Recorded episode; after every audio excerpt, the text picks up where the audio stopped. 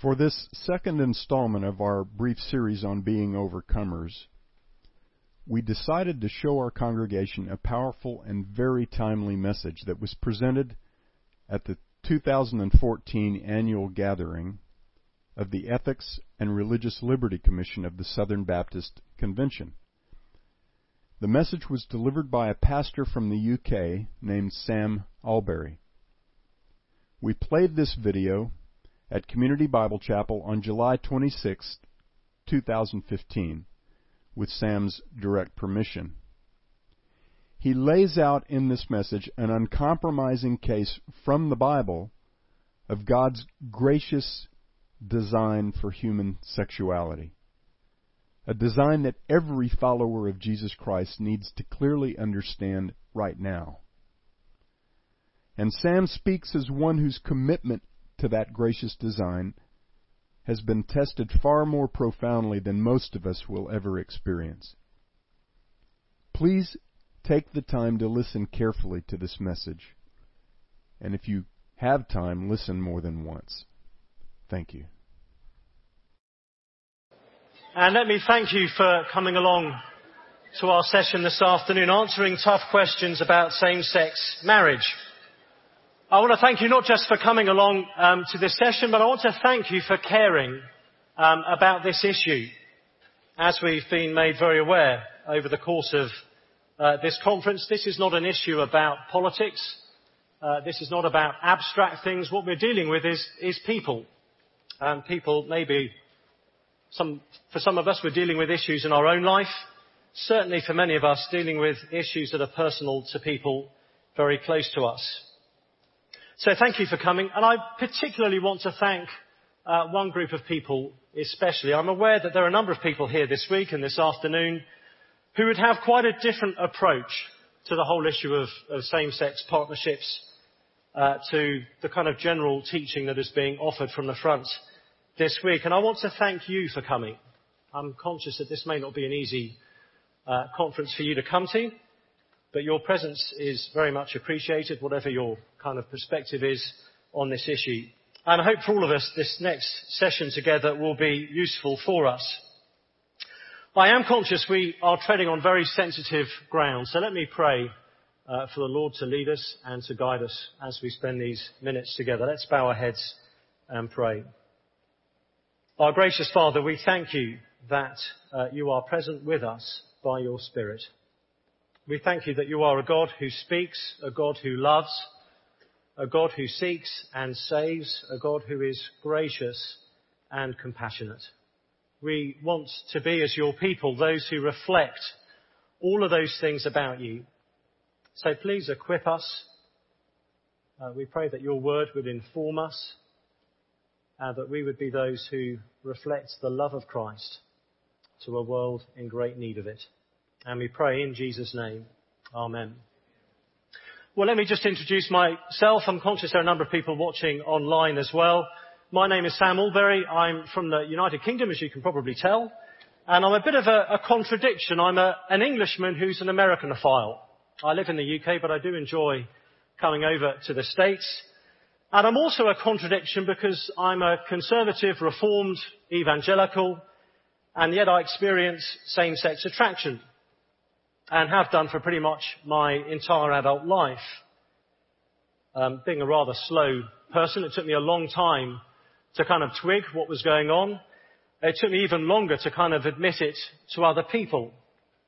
I remember one particular day at school, I think I must have been 15 or, or 16, and a very good friend of mine was, it was a Monday morning break time, and everyone was kind of catching up on what we'd all done over the weekend. And uh, one of my best friends shared that he had got together with a girl that weekend. And this was someone I was a really close friend with. And whilst everybody else was kind of high-fiving him and backslapping and all the kind of stuff that went on at school, I remember feeling devastated. Uh, it just suddenly cut me very deeply that this, this guy who I loved so much as a friend had been intimate with somebody else. And I guess that was the first little sign to me that there was something going on and it took me a while before I kind of twigged uh, what that something was. But it's something I've been happy to share about publicly over the last couple of years. not least because I want to say that the word God has for people in my situation, for Christians who experience same-sex attraction, is a good word. It's a word I am thankful for. I see God's word on this issue as an expression of his kindness. And therefore I hope I can convince us we can have confidence in that word. Uh, we mustn't feel as though we're, we're giving someone a bad deal when we try to explain what the Bible teaches on sex and marriage. So I think it is a good word. That doesn't mean it's an easy word. And uh, very often it's, it's a frustrating word God has for us. Well, I've had um, opportunities to, to, speak to groups and churches in different places on this issue, and a, a number of questions have repeatedly come up and uh, given the title I've been given is Answering Tough Questions, I thought what I would do is share four of the most common questions that I find come to me when I'm speaking on this issue in different places. So these are four, I think, of the biggest ground level questions that frequently are raised. Let me just list what they are and we will try to, to deal with them this afternoon. First question, did Jesus even mention homosexuality? Second question, can't we just agree to differ over this issue as evangelicals? Question number three, isn't a same-sex partnership okay if it's faithful? And then the fourth question, isn't the, the kind of traditional Christian position on sex and marriage deeply harmful to people? So those are the four questions we're going to try to address this afternoon. I'm very conscious that we can't do justice to those questions in one session. We could try to do justice to one of them in a whole hour. Uh, we're certainly not going to do justice to four of them, but I hope I can at least sketch out some useful approaches as we try to think about them. So the first question, does Jesus even mention homosexuality?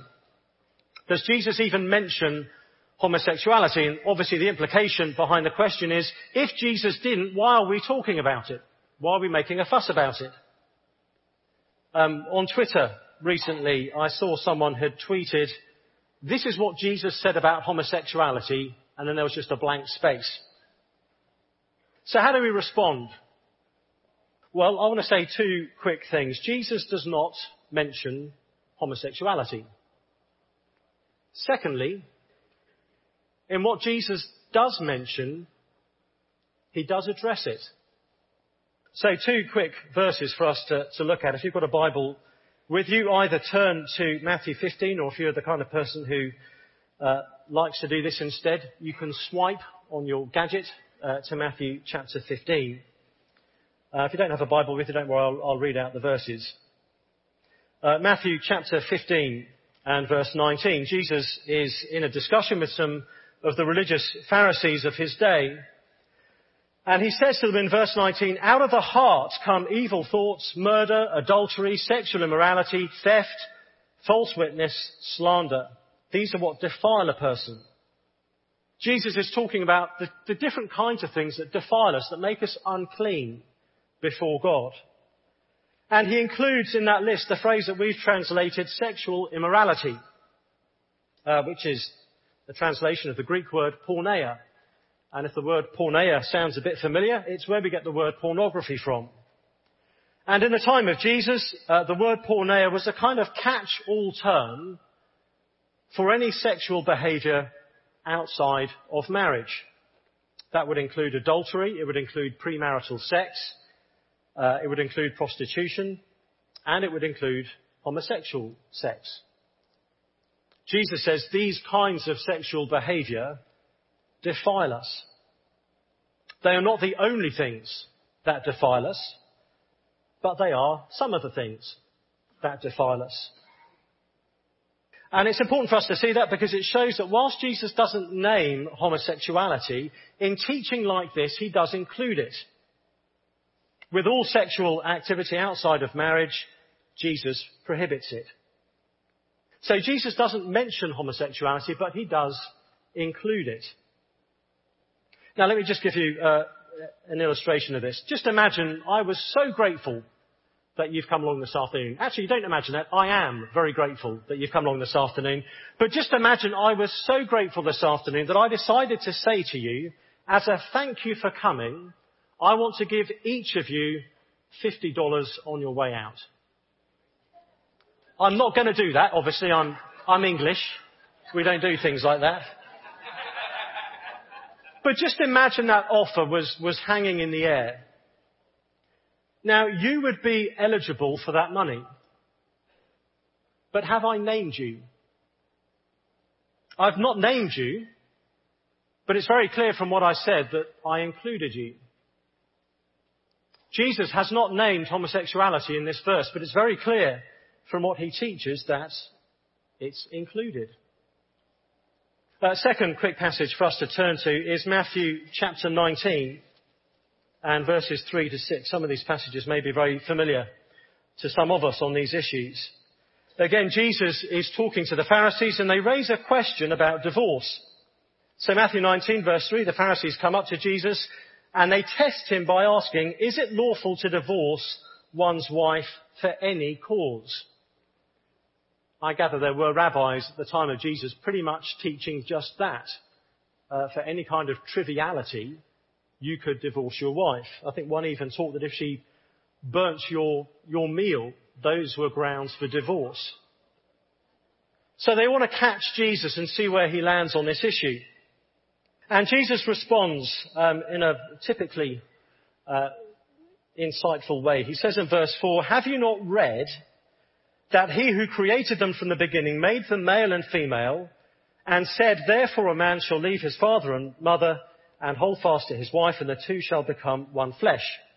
Now Jesus is doing a number of things there. The first thing he's doing is he's, he's poking, he's poking a little bit of fun at them. These are Pharisees who were so proud at the extent to which they were steeped in the scriptures. And Jesus begins his answer by saying, haven't you read and quotes Genesis 1. You know, guys, did you, did you get as far as, I don't know, Genesis 1 in your Bible reading? It's a great way to put a Pharisee down. I don't know if you've heard of this thing called the Old Testament.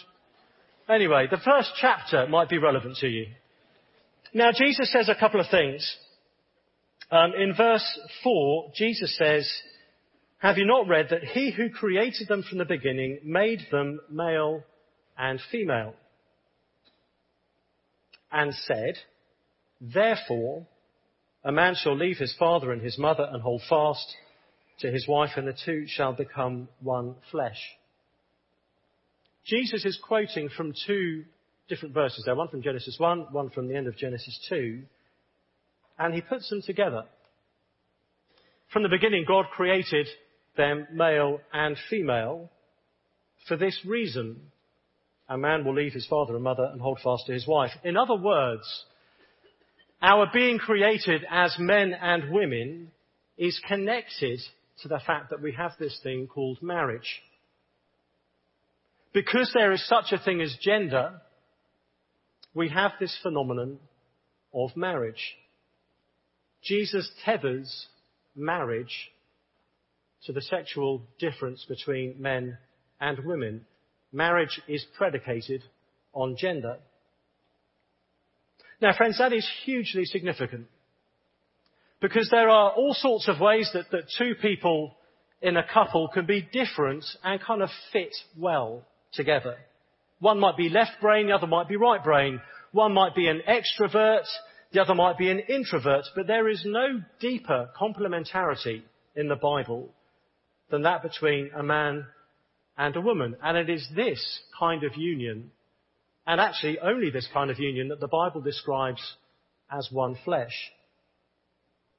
So Jesus shows us that marriage is predicated on gender.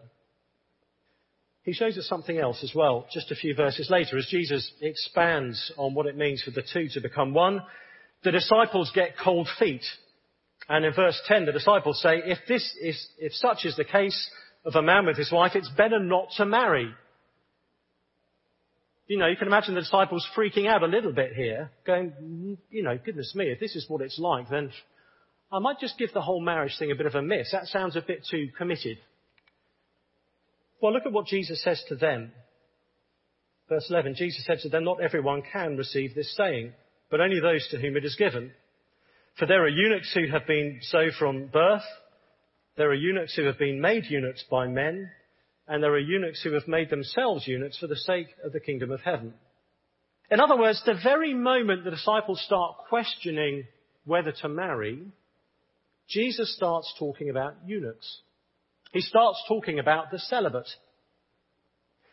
So the disciples say, maybe it's better not to marry. Jesus doesn't say, yeah, maybe cohabit for a while, try before you buy. No, Jesus immediately talks about celibacy. The only godly alternative to heterosexual marriage is singleness. So friends, as I understand it, the teaching of Jesus tells me that any kind of same-sex activity is not an option as a follower of Jesus. Now, I need to immediately set that in the wider context of how the Bible says that all of us are out of sync with God in every area of life, including our sexual desires. All of us in this room together are attracted to things we shouldn't be. So friends, in that sense, none of us is straight. All of us are skewed in our sexual desires. Same-sex attraction is one expression of that, but it is not the only expression of that. So two quick conclusions on this question. The first is Jesus is not neutral when it comes to this issue.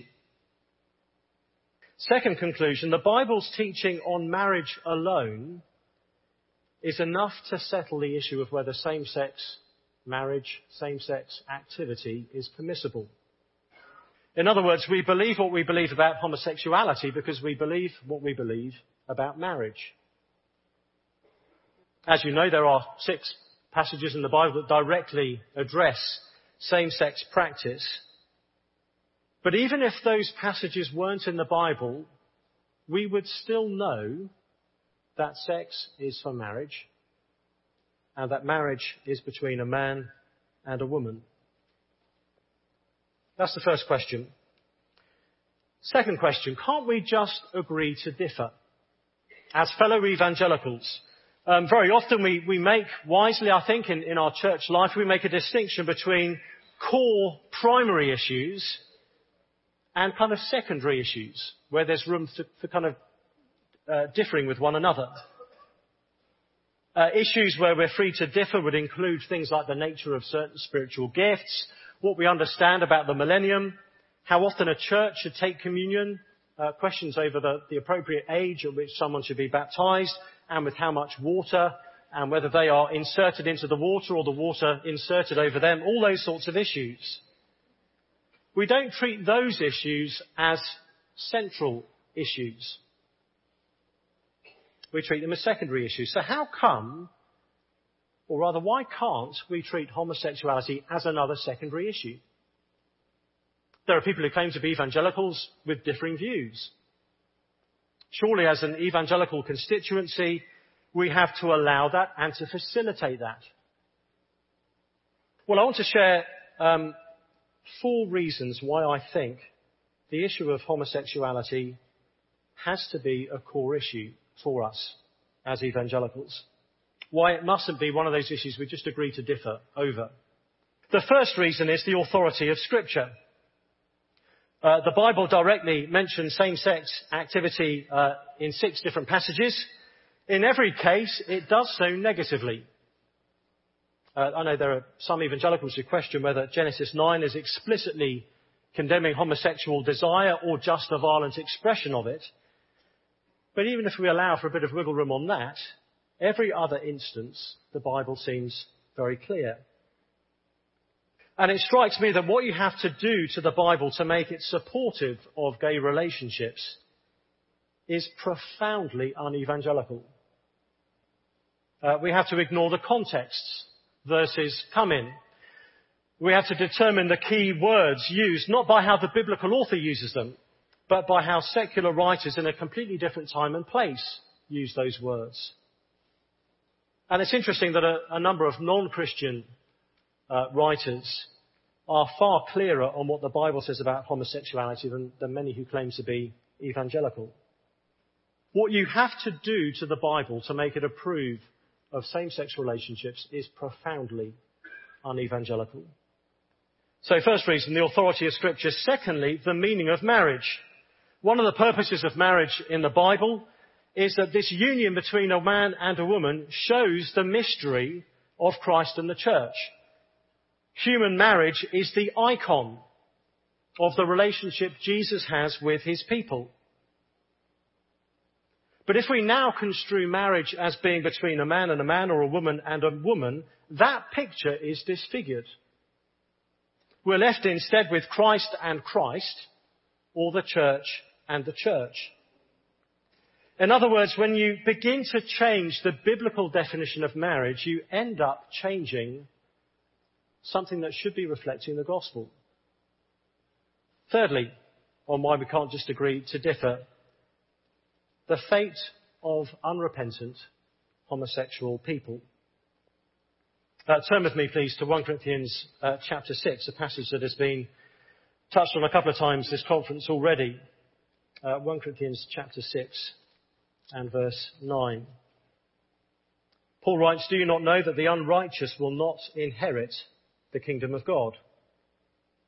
Do not be deceived, neither the sexually immoral, nor idolaters, nor adulterers, nor men who practice homosexuality, nor thieves, nor the greedy, nor drunkards, nor revilers, nor swindlers will inherit the kingdom of God, and such were some of you. Paul touches there on the issue of homosexuality. It is not the only thing on Paul's list. We need to be as serious as evangelicals about greed about reviling, about swindling. But we do need to be serious about homosexual practice. Paul assumes we might be deceived. He says, don't be deceived. There will be those who attempt to show that this is not the case. But Paul shows why it matters so much. Eternity is at stake. If we approve of something that God himself forbids, my friends, we are sending people to hell. And so this is a different order issue to some of the other issues that we may agree to differ over. Eternal destiny is not at stake when it comes to understanding what your view is of the millennium. It is at stake, Paul says, with this issue. It could not be more serious. Fourth reason why we can't agree to differ is the disapproval of Jesus. Uh, turn please to Revelation chapter 2 and verse 20.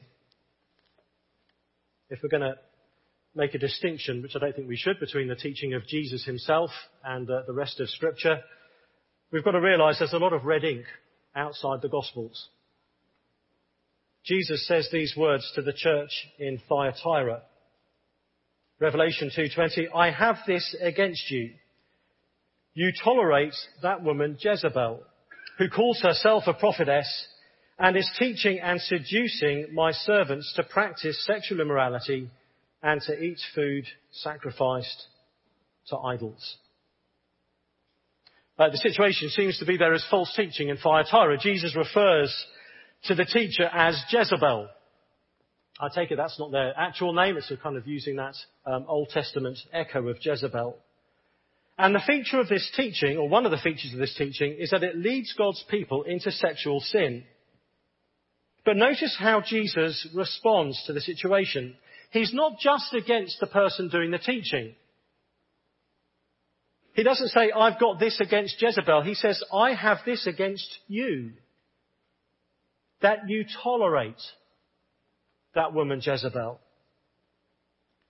Friends, not all tolerance is godly. There are certain things we should be intolerant of.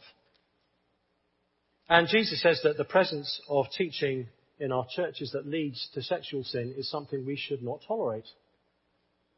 Now, I hope it's very obvious and doesn't need to be said that not tolerating those things is no excuse for, for rudeness or brashness or arrogance or cockiness.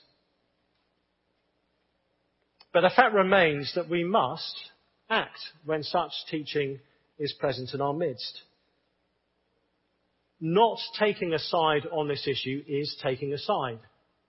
It is tolerating. And this passage shows us if you do that, you risk having Jesus against you. And my friend, please remind yourself of who Jesus is in Revelation chapter 1 and ask yourself, do you want that Jesus to be against you? And we do very well to remember that if we are on the right side of that Jesus, we will not be on the wrong side of history. Because he is the beginning and the end, the first and the last. So friends, I am convinced this must be a core issue for us. And so again, two quick conclusions, if that is the case. The first is we can't avoid this issue. I take it you know that. That's why you're here. If you are a pastor, you mustn't avoid teaching on this issue. Now, you must avoid only teaching on this issue and putting it in a, a category of its own. But you mustn't duck the issue. If the folks in your church are not being taught by you on this issue, they will only be taught by the secular world around them. Now, I've heard people in significant churches and ministries say that they don't want to talk about this issue because they might lose their platform for the gospel. Well, friend, if that is you, please don't seek a platform for the sake of the gospel unless you are willing to lose that platform for the sake of the gospel. Being unashamed of the gospel means being unashamed of all of it. That was the first conclusion. Don't avoid this issue. The second conclusion I feel we have to draw is that it will be right, if also deeply sad, for evangelical denominations and organisations to make this an issue over which members might have to be disaffiliated. Um, in the UK, the Evangelical Alliance recently decided to disaffiliate a particular church and ministry because their leader had been someone who has become, I think, profoundly unbiblical on this issue. I gather that the Southern Baptist Convention has had to make a similar decision in recent months as well. Now, those decisions, I take it, will be very, very hard. Often the individuals involved are people we know and love as friends. It should be heartbreaking. Such decisions as well attract a fair amount of opposition. But can I also say that such decisions are a huge encouragement to Christians and your churches who battle same-sex attraction. Because those decisions say to us that our daily battle for godliness is worth fighting. When denominations and organizations tolerate the kind of false teaching we've been looking at, that says to people in my situation, you don't really need to be fighting that sin. It doesn't really matter uh, very sadly, it is sometimes going to be right for us to draw a line on this issue. So friends, I'm convinced that it is not an issue we can just agree to differ over. Question number three. Again, I'm very conscious this is far too superficial. Thank you for bearing with that. Question number three. Surely a gay relationship is okay if it's faithful. Surely what matters the most, people might say, is not the gender of people in a relationship, but whether they are faithful and committed. If a same-sex couple is faithful, isn't that what's most important? If two people love each other and are faithful to whatever promises they've made, surely that should be the bottom line. Well, friends, in the Bible, it is not the case that faithfulness is the key to whether a relationship is morally appropriate or not. In uh, 1 Corinthians chapter 5, Paul rebukes the church in Corinth because it is accepting in its midst an illicit relationship. A man is having a relationship with his father's wife, probably his stepmother, a relationship forbidden in Leviticus chapter 18. And Paul is dismayed Uh, even the pagans, he says, would not have allowed such a thing. And yet it's going on in plain sight among God's people. So you have this relationship going on in the church in Corinth. And Paul's response is instructive for what he doesn't say as much as for what he does say. Paul doesn't say in response to this situation, can you just tell me, are the couple faithful? And then I will let you know whether this is a godly relationship or not. He doesn't ask about the level of commitment between this man and his father's wife. He doesn't say, do they, do they really love each other? Can you just let me know that first? And then I'll respond. No, that is not the issue. Whether or not they're being committed and faithful and long term is beside the point. Paul doesn't distinguish between faithful illicit relationships and unfaithful illicit relationships.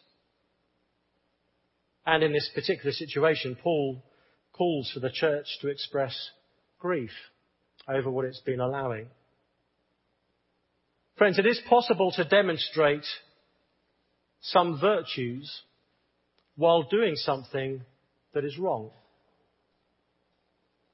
And because it is possible does not justify the wrong thing we might be doing. Uh, take a, a, slightly silly example, but imagine a gang of bank robbers. Um, a particular member of that gang may display impeccable loyalty to his fellow gang members during the course of robbery. He may look out for them. He may protect them. He may make sure that everyone gets a, a fair kind of share of the takings. But none of this in any way lessens the immorality of the act itself. Just because he's a loyal thief doesn't make his thievery right. And friends, there are many same-sex partnerships that exhibit enormous commitment and faithfulness. But that doesn't mean that such relationships are thereby justified. Activity that is faithful and committed is no more permissible just because it is faithful and committed. That was question three. Final question, and I think for many of us the, the biggest question that gets raised in these contexts. Isn't the traditional Christian position on sex and marriage harmful? Is it not the cause of acute mental health problems, even suicide? Um, I'm finding now this is the most uh, frequently raised question I get asked. And again, it is certainly the most emotive. Um, Dan Savage uh, wrote these words, and I'm quoting from Justin Lee's book, Torn. Dan Savage writes, The dehumanizing bigotries that fall from the lips of faithful Christians give your straight children a license to verbally abuse, humiliate, and condemn the gay children they encounter at school, and they fill your gay children with suicidal despair. He then adds, and you have the nerve to ask me to be more careful with my words. It is put provocatively, but it expresses how many people feel today. Our line on this issue inflicts great harm on people's mental health, it is claimed. It engenders deep self-loathing. It forces people who are not suited to it into a celibate lifestyle. Um, the claim would, would, say, I just thought of this the other day, it does with celibacy what U2 have just done with their album. Um, it foists it on everyone, irrespective of whether they actually want it or not. and perhaps they might add U2 had the, the sense to apologise for that. So what do we say to this as godly people? Uh, the first thing, and again, this is why this is such a huge question, is it is a heartbreaking situation. There is no doubt there are folks out there, young people especially, who feel enormous amounts of self-loathing. The fact that there are young people struggling with different kinds of sexual identity, who find themselves in a situation where the only way forwards that they can imagine is to take their own life, has to break our hearts. And I suppose one of the first things we, we need to say is that our conviction as Christians is there is never an excuse for abusive language or behavior. There have undoubtedly been those who have victimized and who have ridiculed those with same-sex attraction and have thought that by doing so they are somehow furthering the Christian cause. Such abuse is every bit as unchristian as the behavior they claim to have the right to denounce.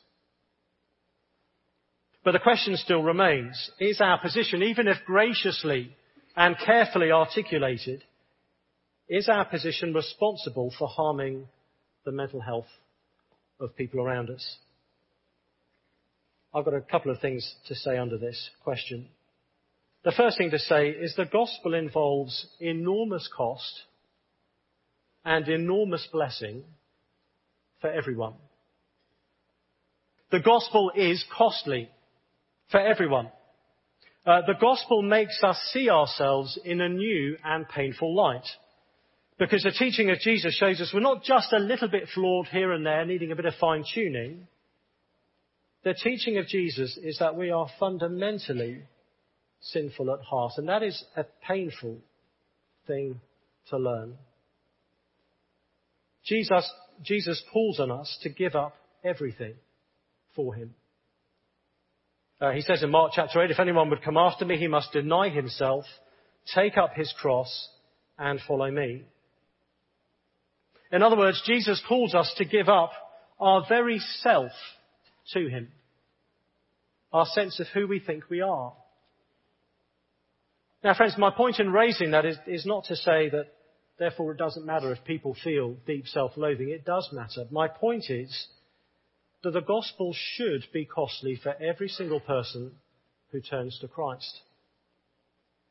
Um, when I've done talks on this issue, I've, lost count of the, of the number of people who've come up to me afterwards and said, yeah, but the gospel's harder for you, isn't it? Because it goes right against who you really are. And the first thing I respond by saying is, actually, my same-sex attraction is not who I am. It's part of what I feel, but it's not who I am. But secondly, are you trying to tell me that the gospel is just kind of slotted in neatly into your life without any kind of reappraisal or cost or frustration at all? Because if that's the case, it's not this gospel you've received. There is no one for whom the gospel is not hugely costly. And there is no one for whom that same gospel is not utterly worth it. Um, let me take you to Mark chapter 10 and one of my favourite verses at the moment. I think we're in our favourite verses. Mark 10 verse 29. I'll start at verse 28. Peter began to say to him, See, we've left everything and followed you. Jesus said, Truly I say to you, there is no one who has left house or brothers or sisters or mother or father or children or lands for my sake and for the gospel who will not receive a hundredfold now in this time houses and brothers and sisters and mothers and children and lands with persecutions, and in the age to come, eternal life. So Peter raises this issue. He says to Jesus, we've left everything to follow you. And we don't know the tone of Peter's voice. We don't know if he's asking this out of pride, saying, we've left everything. We're the, we're the heroes. We're the guys here. Or whether he's asking out of despair, going, Jesus, we've left everything. Is this, please tell me this is going to be worth it. But either way, Jesus' answer is the same. He recognizes that there are those who have to leave things behind to follow him. That is part of what it means to deny ourselves and take up our cross. To turn to Jesus, we have to turn away from many things, many things that are precious to us.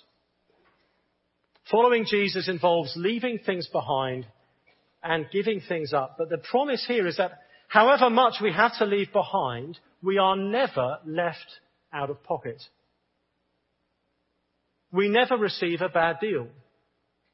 And notice Jesus isn't just saying, yes, you have to give a lot up in this life, but grit your teeth and hang in there because eventually there'll be heaven. No, Jesus says there is no one who won't receive a hundredfold now in this time and then in the age to come eternal life. Jesus is saying following him is worth it even in this lifetime and even with hardship. Whatever we leave behind, Jesus replaces in godly kind and far greater measure. And what we give up for Jesus does not compare to what he gives us back. If the costs are great, the rewards are greater. And interestingly, that the main cost Jesus anticipates is relational. And the main blessing Jesus anticipates is relational. We may well have to leave some relationships behind in order to follow Jesus.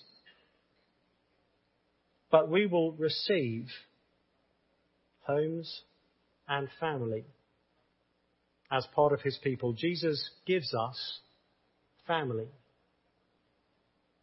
It's wonderful, isn't it? You don't just come to Jesus and find it's just me and Jesus now hanging out for the rest of my life. Jesus puts us in families. And so he promises us brothers and sisters, mothers, children, and even, as he anticipates, persecutions. That gives us, as God's people, a responsibility. We are to be family to those who leave behind much to follow Jesus.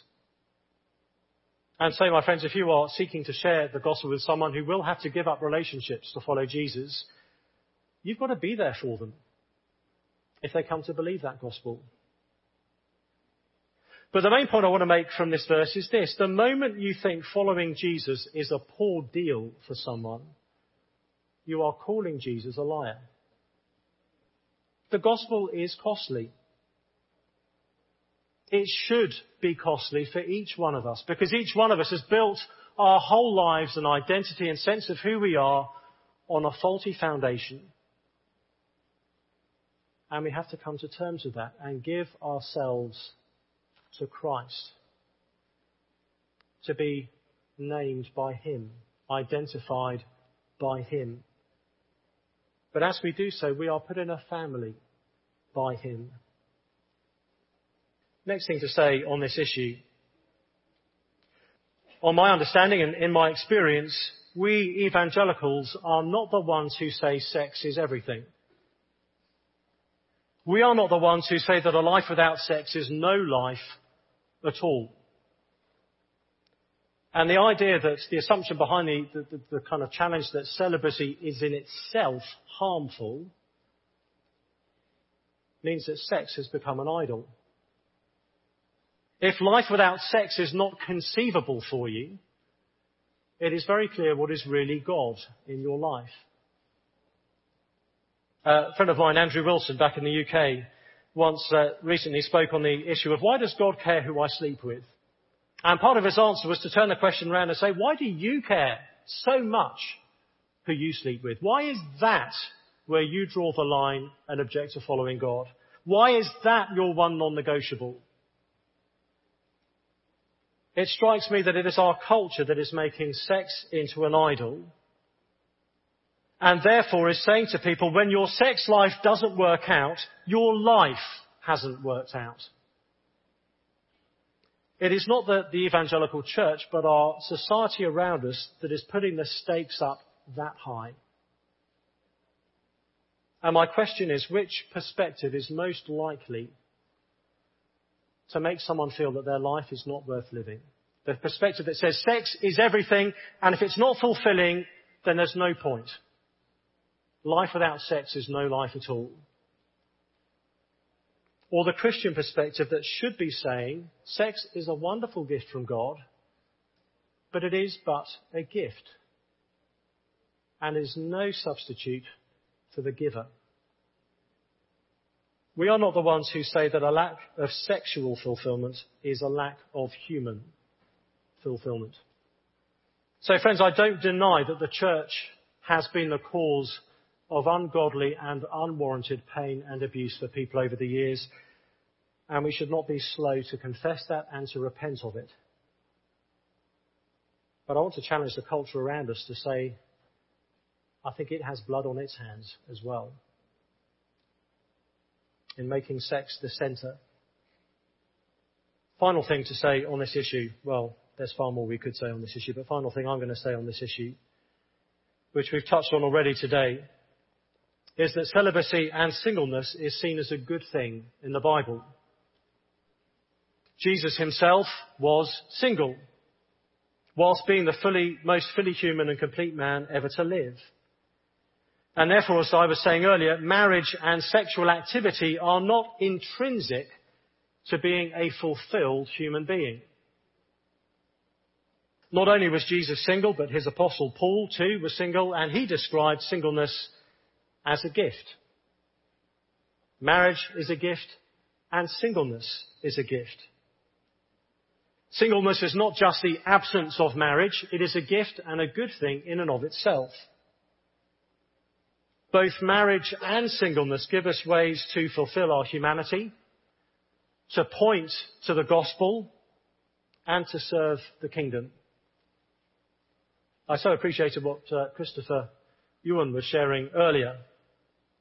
It makes um, as much sense for someone to say, I'm married, but I don't think I have the gift of marriage, as it does for someone to say, I'm single, but I don't feel like I have the gift of singleness.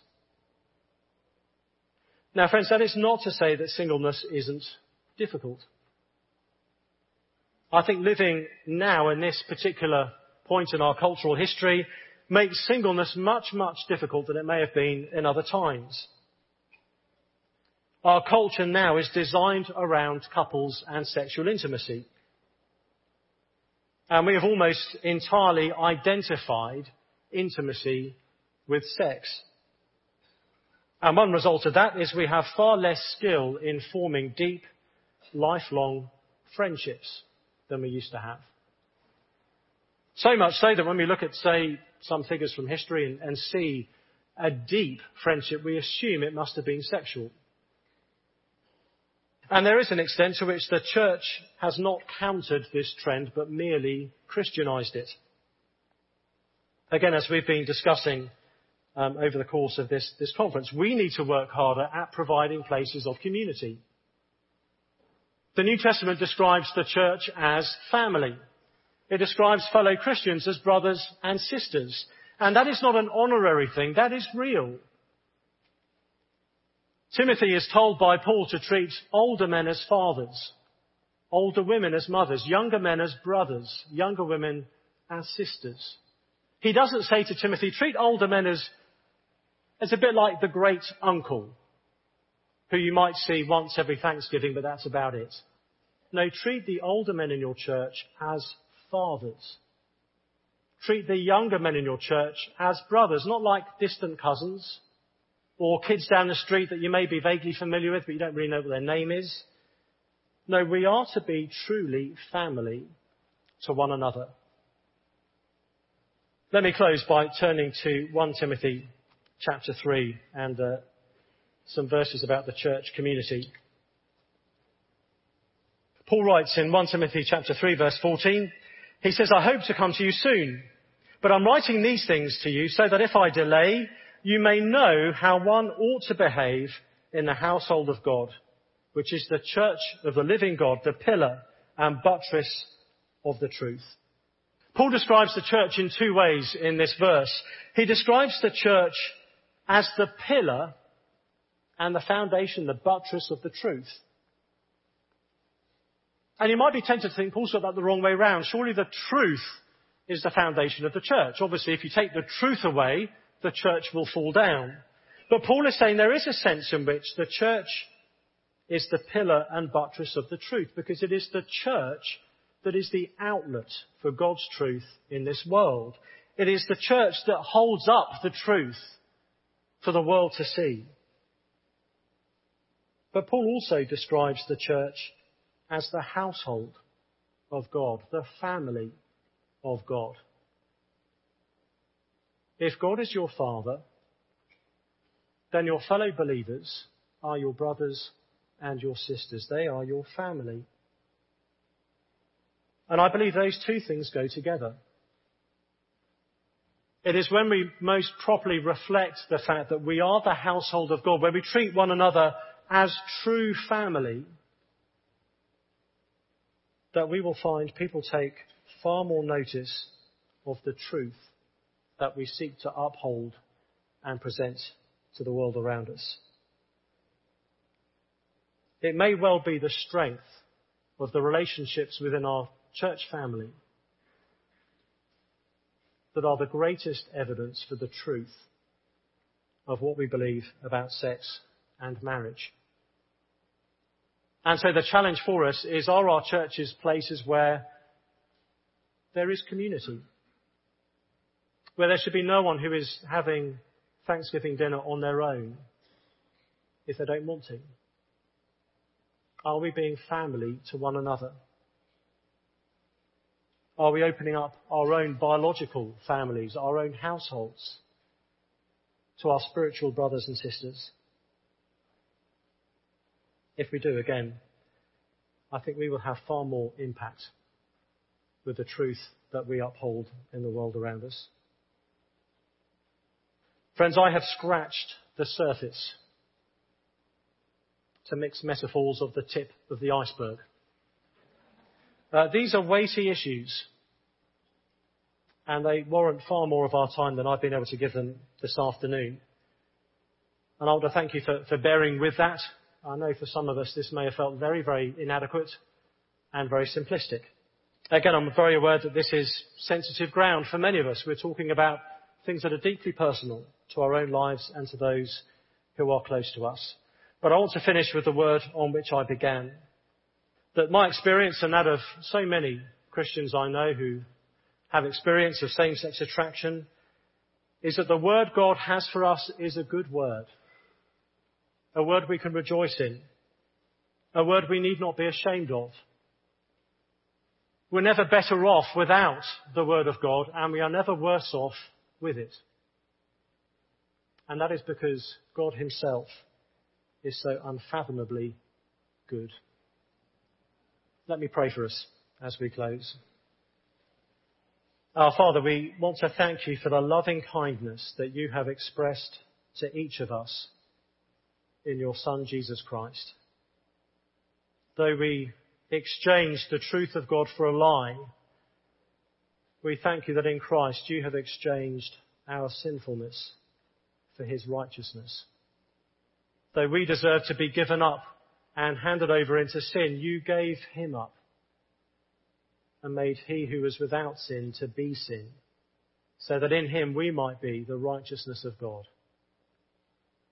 Our Father, we pray that as we continue to think on this important issue of marriage and homosexuality, that we would keep Jesus at the center of all of our thinking, of all of our speaking, May we never utter a word that does not reflect the great love you've shown us in him.